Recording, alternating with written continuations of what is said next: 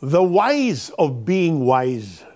How many times have we watched news about somebody committing a crime just because he lost his school, natalo sa online game, inagawan ng girlfriend, tinignan ng masama, o nagkagit-gitan sa traffic? Kaya ayon, natuloy sa violence ang init ng ulo. Pero huwag na tayong pumunta sa violent crimes tignan na lang natin ang mga simpleng hindi natin ginagawa ang dapat natin gawin dahil tinamad tayo. O naubos ang oras natin sa kakascroll sa newsfeed natin. Hindi ba at the end of the day, tayo mismo ang mahihiya sa sarili natin dahil hindi tayong naging wise sa ating decision making? Hindi ba mapapaisip tayo na had we chosen to be wise about our choices, priorities, and actions, we would have reason to be proud of ourselves. Too many times, we forget to be wise regarding how we conduct our lives.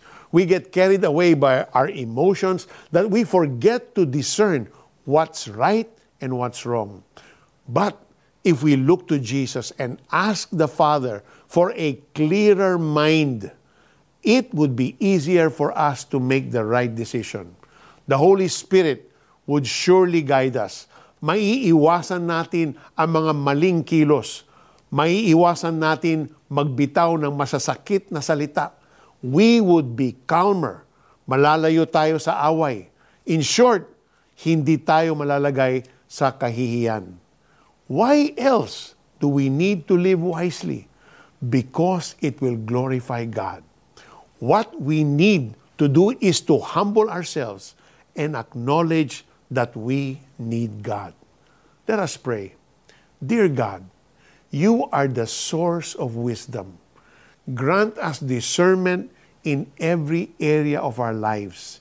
Ilayo po ninyo kami sa kahihiyan na laging dulot ng kapalaluan. Give us humility to yield to you. In Jesus' name, Amen. Now, how do we apply this to our lives? Kapag naramdam mo na tila ba na-overwhelm ka ng emosyon, breathe in, breathe out. Kalma lang, friend. At hingin mula sa Diyos ang wisdom na magliligtas sa iyo mula sa maling pananalita at desisyon. Kahihiyan ang laging dulot ng kapalaluan. Ngunit pagpapakumbabay nagbubunga ng karunungan. Kawikaan chapter 11 verse 2. This is Peter Cairo saying, you can depend on God's unconditional love every single day.